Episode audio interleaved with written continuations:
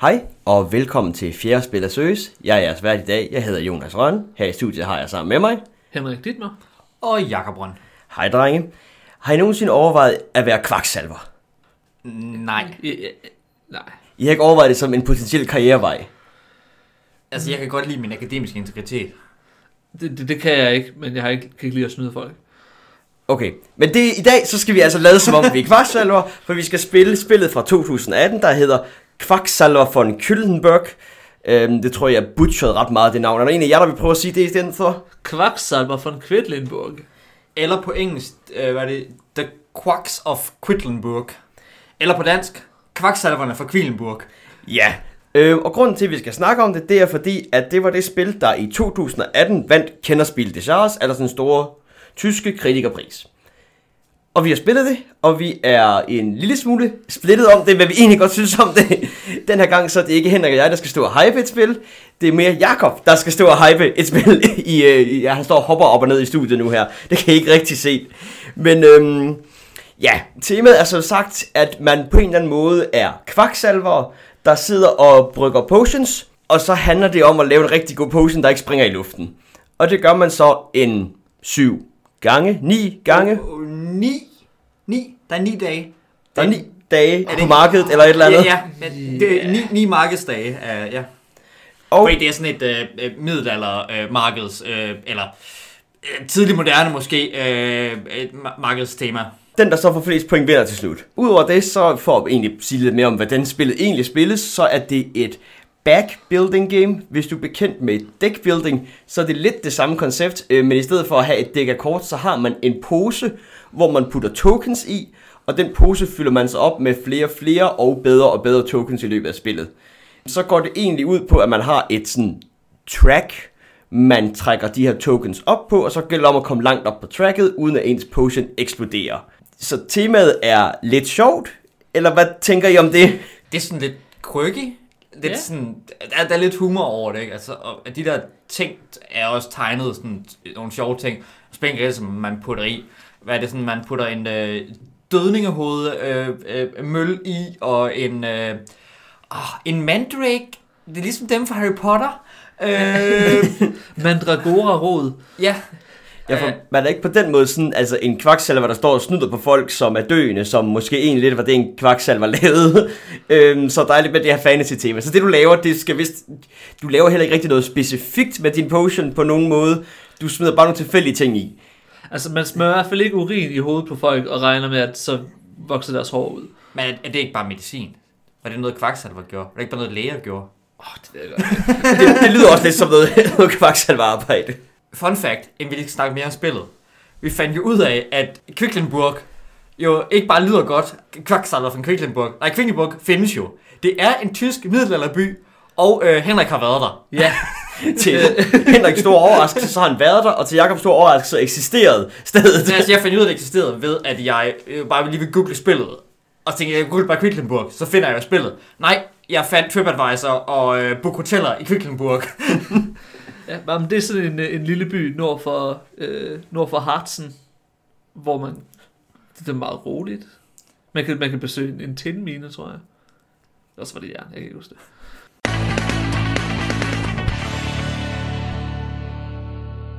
For at vende tilbage til spillet, hvordan spiller du så kvaksalver?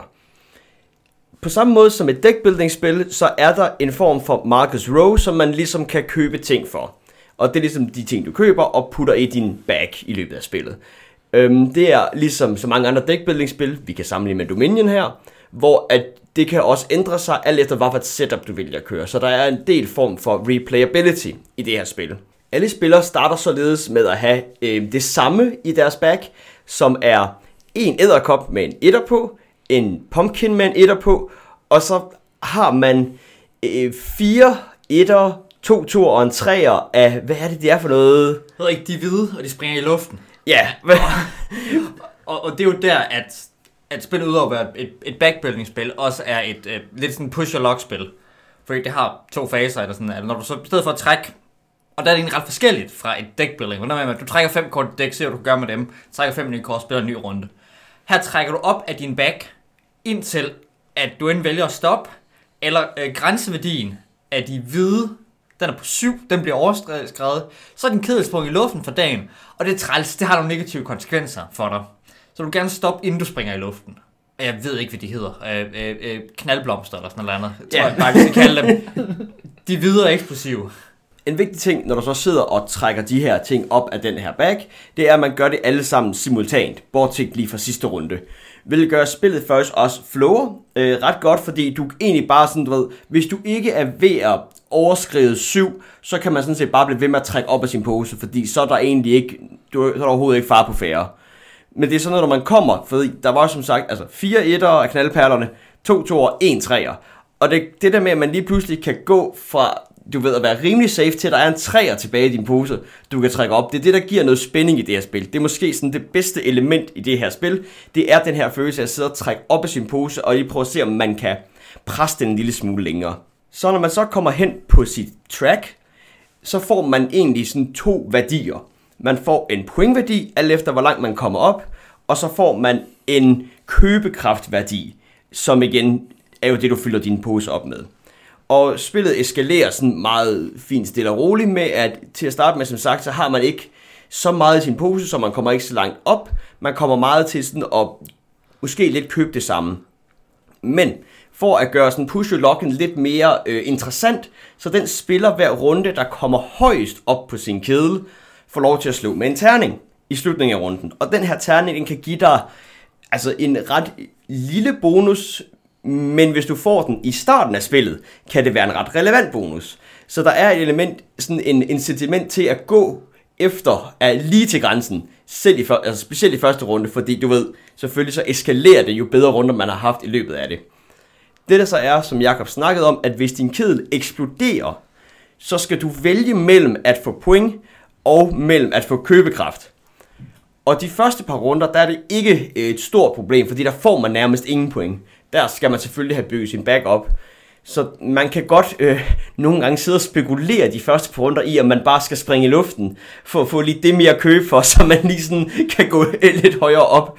Men hvis du kommer til at eksplodere sådan i sidste eller næst sidste runde, så har du nærmest, så kan du nærmest ikke vælge at bruge købekraft, fordi der får du ligesom alle dine point i.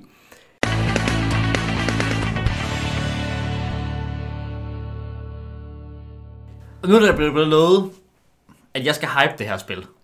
Så nu vil jeg sige nogle positive ting om, så lader de andre snakke lidt bagefter. Der er flere ting, ved, jeg synes, der er fedt. Jeg tror, jeg finder nu, nu er jeg ikke stillet for Brass sidst. Vi starter der. Jeg tror, det her spil, det giver mig den her følelse af at have... Vi snakker om det, om, før påsken starter. Det er ikke super meget engine building. Det, det er lidt engine building. Men det er mere det der med, at jeg vælger en strategi, prøver den af, se hvad der sker. Spillet har et godt flow. Jeg kan sidde og tænke, ej, jeg prøver at gøre det her. Det er sjovt nok. Det er sjovt at sidde og trække ting op af en pose. Og så kan jeg se, om min strategi den virkede, eller om jeg skal prøve noget andet næste gang. Eller revurdere, om min strategi faktisk virkede, og jeg bare var pisse uheldig den her gang. Og det, jeg tror, jeg, jeg kan godt lide den type af spil, hvor jeg ligesom sætter mig ned, sætter mig en eller anden plan, sætter et eller andet i gang, og så ser jeg, hvordan det virker. Hvor jeg sidder i sådan en flow, øh, ikke rigtigt, semi-flow, og, øh, og, og laver ting. Og der er ingen downtime. Det der simultan til det er bare fedt. Jeg elsker simultane ture og, og ting. Det er sjovere at sidde og spille brætspil, når man spiller brætspil, og ikke sidder og venter. I sammenligning med dækbæltespil, så synes det er rigtig fedt det her med, at man ikke bare klikker noget ned i en pose, og så trækker man fem af dem op, så man også simpelthen skal til at skrimme ud i sin pose, for at få sig på trække de gode og sådan nogle ting. Men man kan sidde og trække hele posen op, mere eller mindre, altså indtil man stopper. Øh, Der kan godt være, der er nogle ting, der bare ikke dukker op nogle gange, øh, og må gemme sig et eller andet sted. Men man har en god chance for, at når du bygger din back op, så kommer den også og bliver sejere, og den bliver større. Og den her progression i, hvad der sker, og det kommer i spil. Modsat domænespil, jeg egentlig godt kan, rigtig godt kan lide, at sidde og hygge mig lidt med. Jeg spillede meget Dominion sidste år, så vi ved, I hørte vores nytårs øh, podcast.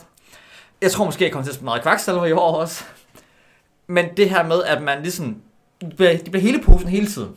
Der er mit ting, at jeg ikke bare sidder og trækker en lille håndfuld. Og så lige to, to, nu, nu, nu, nu kommer vi alle de positive ting. To ting mere. Jeg, jeg synes, jeg også spiller ret kønt. I sådan en meget sjov tegnestil. Og det, det er rigtig godt sådan, hvad sige, UI, user interface. Alting har ligesom en plads. Øh, Det centrale scoreboard har øh, en, en fin turnmarker, der går, hvor at der er sådan en lille flamme, der bevæger sig hen af forskellige øh, hvad hedder sådan nogle ting, der hænger ned med lys. Lanterner? Nej, det er ikke en lanterne, øh, men den, den rykker henad der, så man kan se, hvilken dag det er. Det er sådan en lille reminder til alle de ting, der sker i endphase, med hvad for nogle abilities, der trigger og sådan noget. Fordi nogle af de her ting, man trækker, ligger sin kedel, for også sådan, har e-, end of round effekt, og nogle af dem har effekter, når man trækker dem. Så husker man på det hele der. Og det ser bare det ser elegant ud, altså sådan på en måde, som nogle andre brætspil ikke gør. Selvom det er, altså det, det er i hvert fald pænt for et Eurogame. Det er jo ikke flot med st- øh, fine miniatyrer og sådan noget. Men det er pænt, og det er serviceable. Og ja, og så øh, variabel setup. Altså det her med, at det giver et replayability. Der er fire sæt, man kan spille, hvor fem ingredienser, de kan variere. Der er syv i alt. Og der er så fire sæt, så der er fire varianter på hver. Og så kan man blande dem, hvis man har lyst. Og så er det jo, så skal der nok også komme nogle flere. øh, det, det er min salgspitch til at spille, øh, jeg synes, at det er sjovt og godt flow, og hyggeligt at sidde med. Og det skaler godt i spillere og sådan noget. Det går kun til fire spillere, men det kunne egentlig godt gå til seks, uden det vil gøre så meget ved spillet, fordi at det er simultant. Så hvis du har to sæt af quacks, så, øh, af quacksalver, så kan du nærmest slå dem sammen, og så spille dem alle sammen. Er, er det så nu, hvor vi begynder at brokke os? Ja! Yeah! ja, fordi jeg vil gerne, gerne lige følge lidt videre på det, og årsagen til, at det vil scale ret op til 6, det er fordi, det de andre laver ret ligegyldigt. Ja. Når man egentlig sidder der og trækker, så er det mig, der spiller med mig selv. Øh, og så ser jeg, om jeg har fået lavet en engine, der er bedre end de andres engine. Jeg, jeg, er, ikke, jeg er ikke super varm på det her spil. Det, det, Ej, og Henrik, nu siger du engine. Det føler jeg overhovedet ikke, jeg laver. Jeg sidder bare, jeg sidder og trækker op af en pose og Altså- håber på, at ting kommer op i en rigtig rækkefølge. Jeg føler, Altså- jeg har meget lidt agency i, hvornår det ikke egentlig fungerer. Altså, det er en engine, men det er, du ved, øh, bedstemor Fernands, øh, hvad hedder det, bil, som hver øh, fjerde kilometer, der skal man lige ud og så skal man hælde ekstra vand på. Fordi det er ikke sikkert, at den kan køre hele vejen fra, øh, hvad hedder det, fra Aarhus til Viborg. det der, som jeg synes er lidt af problemet, det er ikke så meget det, at man, det er ikke så meget det, at der mangler engine elementer. Det er mere det, at jeg synes, at det, man laver i sin engine, er lidt ligegyldigt. Jeg synes ofte så er, øh, det endelig er, får jeg lov til at rykke lidt ekstra. Det er næsten alt, det, det er næsten det, som de fleste øh, af de her forskellige evner gør.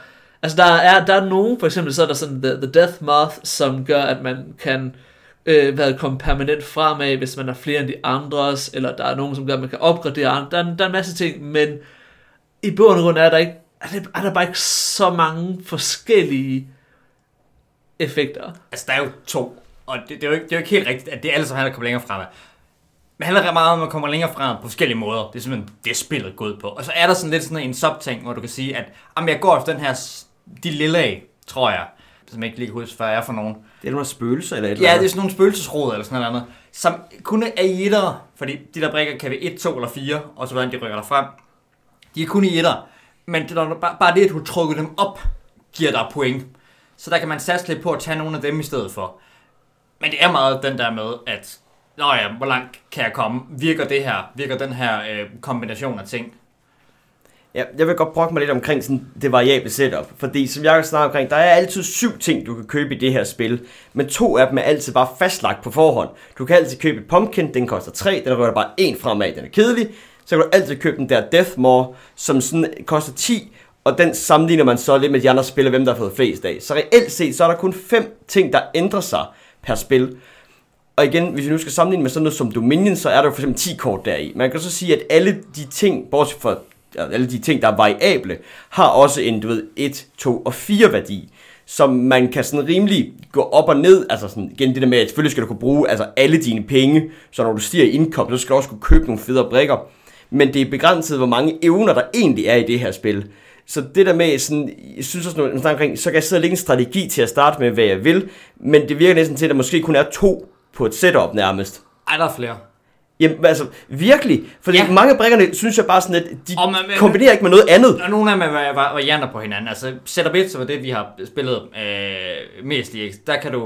Øh, altså, fluesvampene, de kan kombineres med, øh, hvad hedder det, pumpkins for at komme ekstra frem. Du kan også gå i, i mandrakesen, som er dem, hvis du, de gule, så du trækker dem efter din hvide, så kommer de hvide tilbage på, hvilket er fedt. Men der skal du måske prøve at lave en, en, en pose, for netop lade være med at købe alt muligt småt, fordi så, minimi- så maksimerer du muligheden for at trække de gule. Eller du kan gå over og prøve at købe de lille af, som du bare skal trække over i din pose, så kommer du ikke så langt på tracket, men du får bonus af at have de lille af. Jeg tror ikke, det kan anbefales forresten. Eller du kan også prøve bare at købe en masse spider, fordi de er fucking billige, og se om de bare kan tage dig langt. Men det virker bare til, at sådan, så, jeg synes ikke, der er noget, der sådan rigtig arbejder særlig meget sammen her.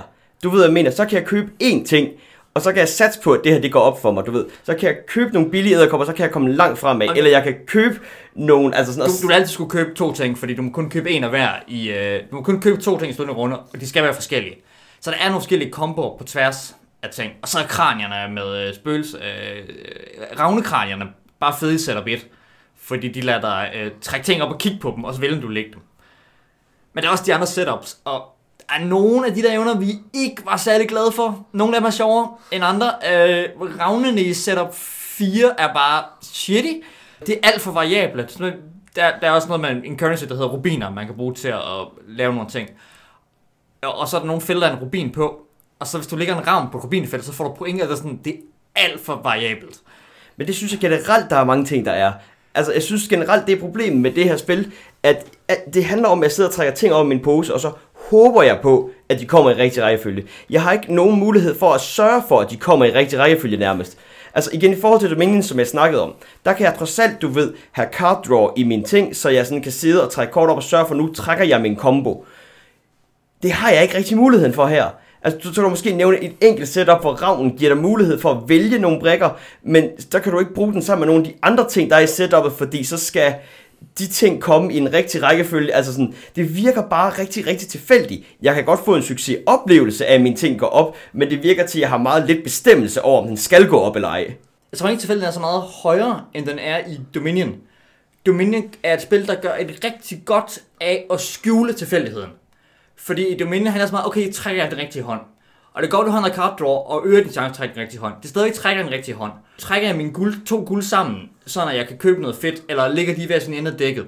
Kvaksalver-spillet her, det har en rigtig sådan transparent tilfældighed. Det er meget tydeligt, hvor tilfældigheden ligger, og hvordan den fungerer. Også fordi den så også handler om det der sådan risk management, push your luck ting. Jeg er ikke sikker på, at det er så meget mere tilfældigt end, end andre øh, end deckbuilding spil. Især fordi det, øh, deckbuilding også har en eller anden market row, øh, hvor ting kommer frem på, ej, kommer noget eller andet, jeg kan tæve med min tævekraft i øh, Ascension. Eller noget fedt, jeg Det har kan købe. altid været en skodmekanik. Ja, ja, ja, ja, men det har den jo ikke. Den har ikke noget market row, hvor ting kommer frem på. Men det er meget det der med, at du ligesom kan sidde og kigge på, på din pose bag, sig, ah, for helvede, den der kommer ikke op. Det er meget tydeligt, hvor tilfældigheden ligger, og den ligger også i høj grad også i en form for, for output-tilfældighed. Altså, du altid vælger, om du vil trække noget mere. Du trækker ikke en hånd, og ser, hvad du skal gøre med den. Og se, hvad du skal gøre med en hånd, du mener er måske heller ikke særlig sjovt særlig tit. altså, det, du mener har ligesom sådan en, uh, kører meget også på, på pejlodens mange taktiske valg. Og det, det, det, er, det er virkelig ikke et spil med særlig mange taktiske valg. Skal jeg stoppe eller ej? Push your luck er ikke så meget et stort taktisk valg, som det sådan lige at sidde og følge lidt efter og regne lidt, og hvor heldig føler jeg mig i dag. Det er mere den der med at have en plan for, hvad du skal gøre med din back den her gang, og så se, om det virker. Men jeg kan godt lide at se, om ting virker. Øh, altså sådan, og, og, og, i stedet for, altså det var sådan, øh, tilbage til Brass, ikke? Altså, som jeg ikke var så glad for. Der skal jeg sidde og regne, og, og, og, og, øh, og kalkulere og rejustere min taktik hele tiden. Ja, og spille med andre spillere, det er da helt forfærdeligt, Ja, ikke også? jeg kan jo godt lide at spille med andre spillere, især hvis jeg kan tæve dem. Men jeg gider måske faktisk helt bare spille med andre spillere, hvis jeg faktisk kan tæve dem.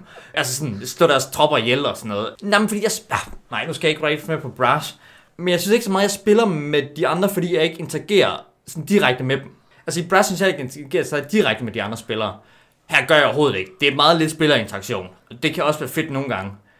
Jeg skal heller ikke sidde og vente på, de tur. Hvis der er ikke nogen spillerinteraktion, jeg skal sidde og vente på de andre spillere, så er det begynder at måske at blive knap så godt.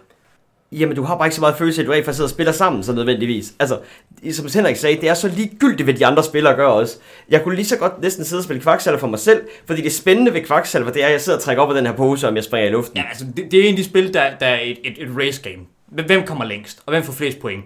Altså, det er ikke et øh, interaktions øh, øh, contest at spille på den måde. En interaktion med de andre spillere er at se, ah, hvor langt nåede du? Kan jeg overhale dig, for lov til at slå med terningen? Er du ved at stikke fremme mig på, på brættet, på scoren, og skal jeg øh, satse lidt ekstra den her gang? Har du købt nogle af de der øh, skide øh, dødningerhoved øh, mods? Og skal jeg så også til at gøre det og sådan noget? Og det er der, den sådan, der er ikke noget interaktion. Der, der, man er i et kapløb. Og det er der, man sidder og kigger rum skulder til de andre.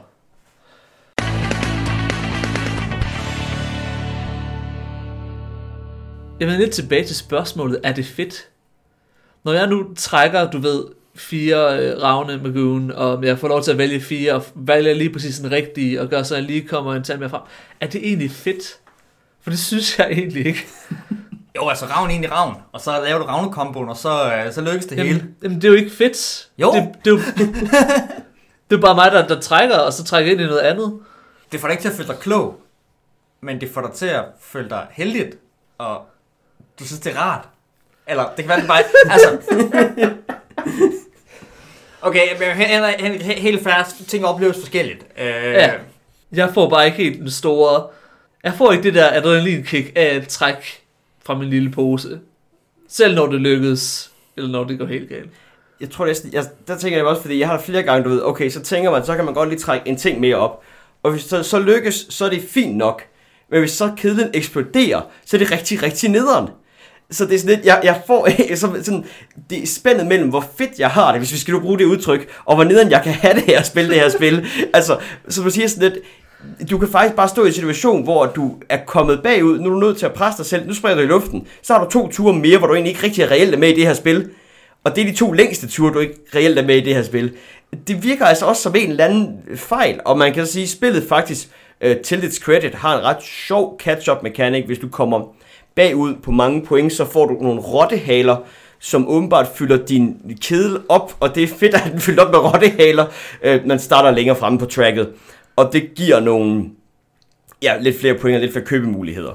Men der er faktisk også en ting i det her spil med, at det er også begrænset, hvor mange point du egentlig kan få hver runde ret meget. Altså du kan få fra 1 til 15, men det er meget sådan stabilt, hvad man får nærmest runde 1, 2, 3, 4 hele vejen op. Variablen i, at du kan få point, hvis du ikke springer i luften, er faktisk ret lille, synes jeg. Og så skal vi snakke omkring en ting mere, fordi det der med, at du har købekraft i det her spil, og du køber de her brikker, som du fylder din pose op med, som jo er dit fede, eller sådan en af de sjove elementer i det her spil, det er en virkelig uinteressante beslutninger. Fordi du kan næsten, altså den måde setupen er lavet, derfor der er de her sådan prædeterminerede setups, det er fordi, at så kan du næsten altid gå op, du ved, du har 10 købekraft, så kan du altid købe to brikker. Har du 12 købekraft, så kan du altid købe to brikker, som lige præcis går op i 12. Og dyre brikker er næsten, næsten, næsten, næsten altid bare bedre end knap så dyre brikker. Så hvis du har mellem 13 eller 12 købekraft, jamen så køber du bare det, der koster 13, eller det, der koster 12. Og der er næsten kun én ting per setup, der vil give dig, du ved, to brikker sammenlagt giver dig 13, eller to brikker sammenlagt giver dig 12. Så, så er det godt, at du har sådan lidt en strategi i, hvad du godt vil, men det er bare meget, jeg synes, man er meget låst fast i, hvad jeg kan købe, alt efter hvor mange penge jeg har fået. Det kommer an på, hvor meget du følger din strategi. Altså, du kan jo godt gå ned i, hvor meget du vil købe for, for så at prøve at lave en strategi. Jamen, er du, gået, nu- er du næsten gået nogensinde mere ned end en? Ja, nogle gange to eller tre, ja. fordi, fordi jeg skulle lige have de der ting, som, at, at det er det, der, der går op, for det er det, der jeg går efter. Og jeg ikke vil bare vil smide... Nogen, nogen, altså, det er ikke alle ting, der lige går bare smide en random ting i, i sin, sin grøde, hvis man ikke rigtig har noget af det i forvejen. Så vil jeg måske hellere have de to ting, jeg skulle bruge. Der er jo også den der med, at hvis du har 14, skal jeg så købe den enkelt til 14, eller skal jeg købe... Skal jeg kombinere? skal du ikke. Du skal ikke købe en enkelt til 14. Må, måske hvis det er en af de gule, og du går efter, bare ikke har særlig mange ting i din kedel, så de gule ikke rammer de hvide. Øh, eller sådan et eller andet øh, varians der. Ja, Ja, måske, men jeg synes virkelig bare ikke, jeg, jeg, jeg har det ikke sjovt med at sidde og købe de her ting heller. Altså sådan, fordi igen, ved Dominion, der kan det godt være, okay, nu har jeg fire, så har jeg på en eller anden måde, du ved, to muligheder, eller tre muligheder. altså i, i Dominion skal du heller ikke sidde rigtig og overveje, hvad du vil købe hver tur, fordi så, så har du ikke en plan, og så øh, vinder du måske ikke. Altså sådan. Det, det er mere sådan med at, at, at gå efter en strategi og finde ud af, hvad du vil. Ligesom at det er at spille Dominion. Fordi hvis du sidder hver tur og tænker, nu har jeg så mange penge, hvad skal det nu, jeg skal købe? Så får du måske ikke det fedeste dæk i Dominion. Nej, men Dominion, der er trods alt, du ved, ret stor forskel på, hvad du kan få af købekraft. Her, igen, som jeg siger, det virker bare sådan lidt, jamen i runde 3, der regner jeg cirka med at have, slår jeg tal ud, 18. Og det kan jeg cirka konsistent regne med bare at have, hver gang jeg når til tur 3 i det her spil. Fordi der er så lidt forskel på, hvor langt jeg nærmest rykker op på det her track, og hvad min købekraft er vi snakker også lidt om, du ved, du starter alle sammen med det samme i din pose. Så det er egentlig også et ret kedeligt start på spillet. Du får ikke lov til at differentiere dig i starten, som du kunne, du kunne bare starte med 10 købekraft, og så kunne man have puttet noget forskelligt i hver pose. Så kunne man måske også mere have synes, det er sjovt det her. Det, jeg føler mig fastlåst i, hvad jeg skal købe. Jeg føler mig fastlåst i starten af spillet. Og jeg føler mig fastlåst i det antal point og købekraft, jeg kan få i løbet af spillet nærmest. Men altså, Jonas, jeg kan jo ikke lide taktik øh, har vi fundet ud af. Øh, I hvert fald ikke i... Øh, det kan jeg så nogle gange, men ikke her. Og det er, det er virkelig et spil, hvor det strategiske, det øh, determinerer det taktiske. Der er ikke, det er ikke interessant taktisk beslutning, hvad du skal købe. Du ser, hvad du har fået, og så, så siger du, hvad var det egentlig min plan er, og så køber du det. Så kan du måske revurdere din plan, eller øh, stadig ikke finde ud af, hvad din plan er. Og så sidde og prøve at lave lidt, Åh, kan jeg få, skal jeg have, kan jeg toren der, så kan jeg en der, eller skal jeg lige stikke af og, øh, øh over en anden farve. Fordi det, der kan jeg lige få en, øh, en af dem der også, det ville være fedt.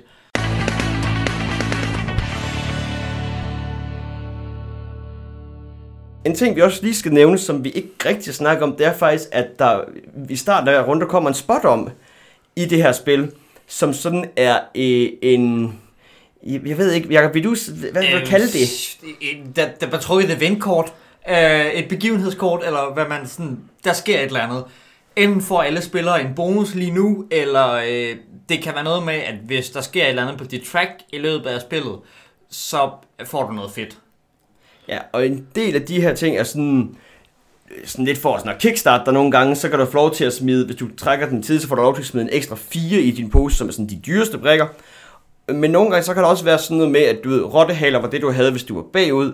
Og så kan du, i det her runde, så alle dem, der har rottehaler, fordobler deres rottehaler.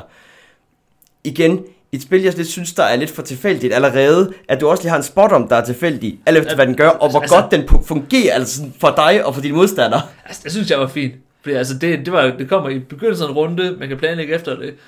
Det er der, hvor jeg, jeg synes bare måske ikke de alle sammen er lige fede. Altså, der er den der, øh, det der ene kort, der gør, at pludselig så grænseværdien 9 i stedet for 7.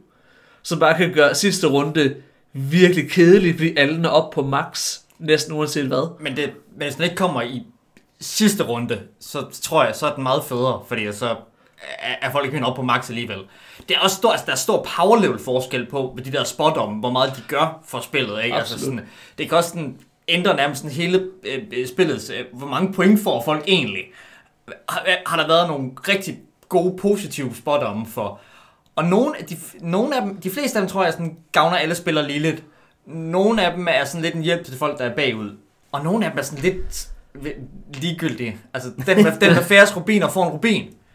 Det er da fedt, gratis rubin, men så sej er en rubin altså heller ikke at have.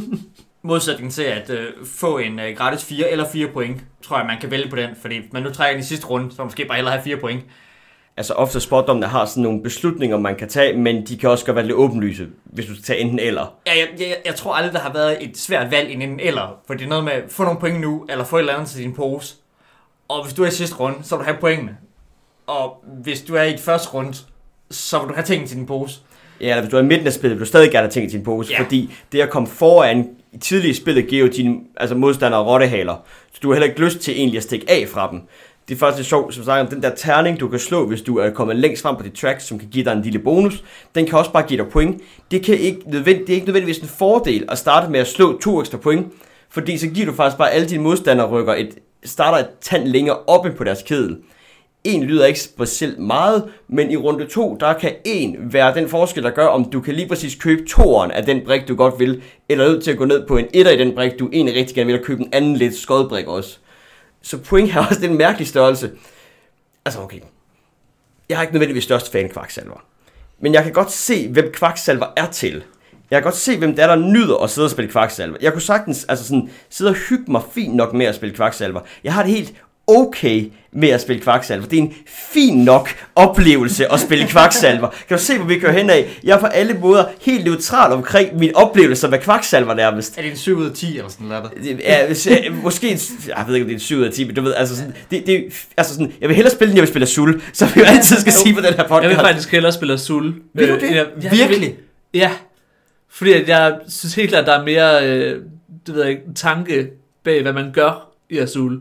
Ja, Men der vil jeg så påstå, at det der med at trække ting op i posen, er også lidt spændende en gang imellem. Og den spænding får jeg faktisk ikke engang i Azul. Ja, men altså, jeg kan godt se, at Azul er måske mere... Øh, hvad hedder det på dansk, når man siger cerebral? Altså Jeg skulle lige til at Ja. sige øh, tankevækkende. Ja, eller jeg hvad, hvad, kræver noget mere. Men jeg synes, altså, som, som taktisk og strategisk designer er ikke, fordi Quacksalver er helt øh, fantastisk. Synes jeg heller ikke, at Dominion er. Men følelsen af at sidde og spille Quacksalver, synes jeg er rigtig god. Den har en god, øh, det er en god oplevelsesspil. Øh, og ikke sådan den store tænke. Jeg kan bare godt lide udforske spil og eksperimentere. Og ikke sidde og lave regneark, tror jeg. Altså, jeg er heller ikke den største fan af, af kvaksalver. Det er min kæreste, der er det. Ikke mig. Hun er, øh, Quacksalver er jo samme designer som øh, Gunsjøen Clever. Som hun også elsker. Jeg tror, hun har fundet sin yndlingsspildesigner nu. Og hun er spændt på, hvad han kommer med næste gang. Fordi at det er bare det fedeste, de to spil. Ja, øh, han var jo nomineret. Han vandt jo med det her spil, og var nomineret blandt andet imod sig selv i, i, i, i Kenderspil, Jars prisen. Og så var der et tredje spil, der hedder Heaven and Nail, som øh, vi når til på et eller andet tidspunkt, om måske en måned eller halvanden, og også lige skal snakke om, jeg har henskaffet det. Det er måske et udmærket spil, det finder vi ud af. Vi må jo spille det også, for fedt i hvert fald, det Henrik helst vil spille. eller ingen af dem måske. Jeg ved ikke, om vi har så meget mere at sige egentlig til Quacksalver. Det er jo ikke, fordi det ligefrem er verdens største spil heller. Så jeg tror måske, det vi fik sagt, at det er faktisk et ganske udmærket sådan familiespil. Øh, Det så har vundet kenderspilprisen, det er måske lidt mærkeligt, men altså som familiespil, så kan jeg sagtens sidde og se mig selv spille det. Igen også fordi, at der er mange folk, hvis det er første gang, man spiller brætspil nærmest, så kan det godt være lidt intimiderende, at skal spille sådan så meget direkte konflikt. Så det, at man sidder og har sin egen pose og sin egen kedel og sit eget spænding, kan være en fin nok tiltrækning. Igen, det er fuldstændig okay at spille kvaksalver. Jeg, jeg er faktisk ikke helt sikker på, hvorfor det er et, et genderspil, når Azul er et... Øh, øh, men, men nogle gange så er de der øh, inddelinger i, i priser, og jeg tror ikke altså, at Spil Charles øh, kategorierne ved kenderspillene er ikke nødvendigvis de helt tunge altid.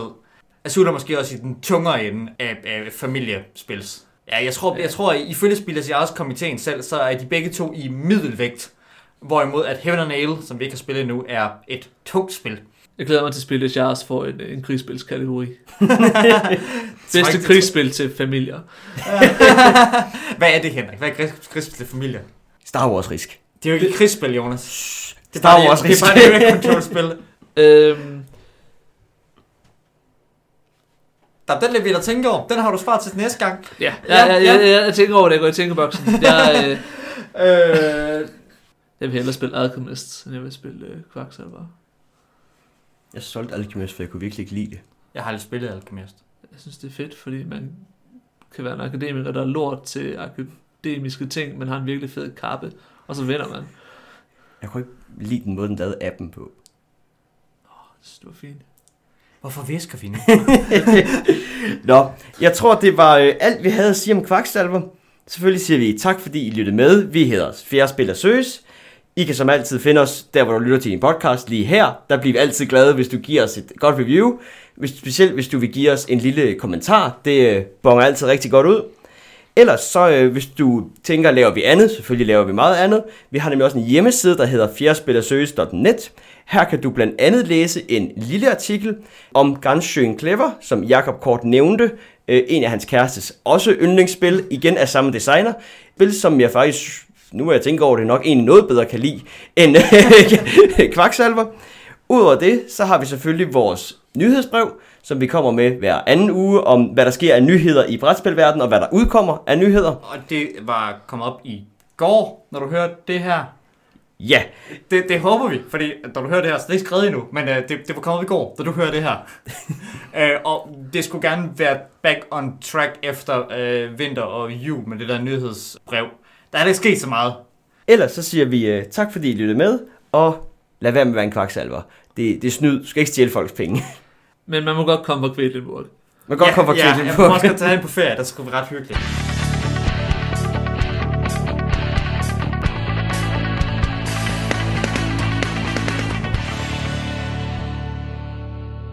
Altså jeg tror jo, øh, nu, har, nu, har jeg, nu har jeg købt spillet her på tysk, og læst på tyske regler. Det kunne godt lade sig gøre. Øh, jeg har også givet de engelske regler, inden vi lavede podcast, for at se, hvor der er noget misforstået.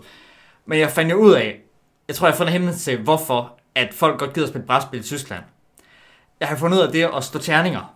Altså, vil du spille terningsspil? Ah, det lyder da ikke. Ah, okay, måske. På tysk at slå terningen, det hedder de virfel dyrflen.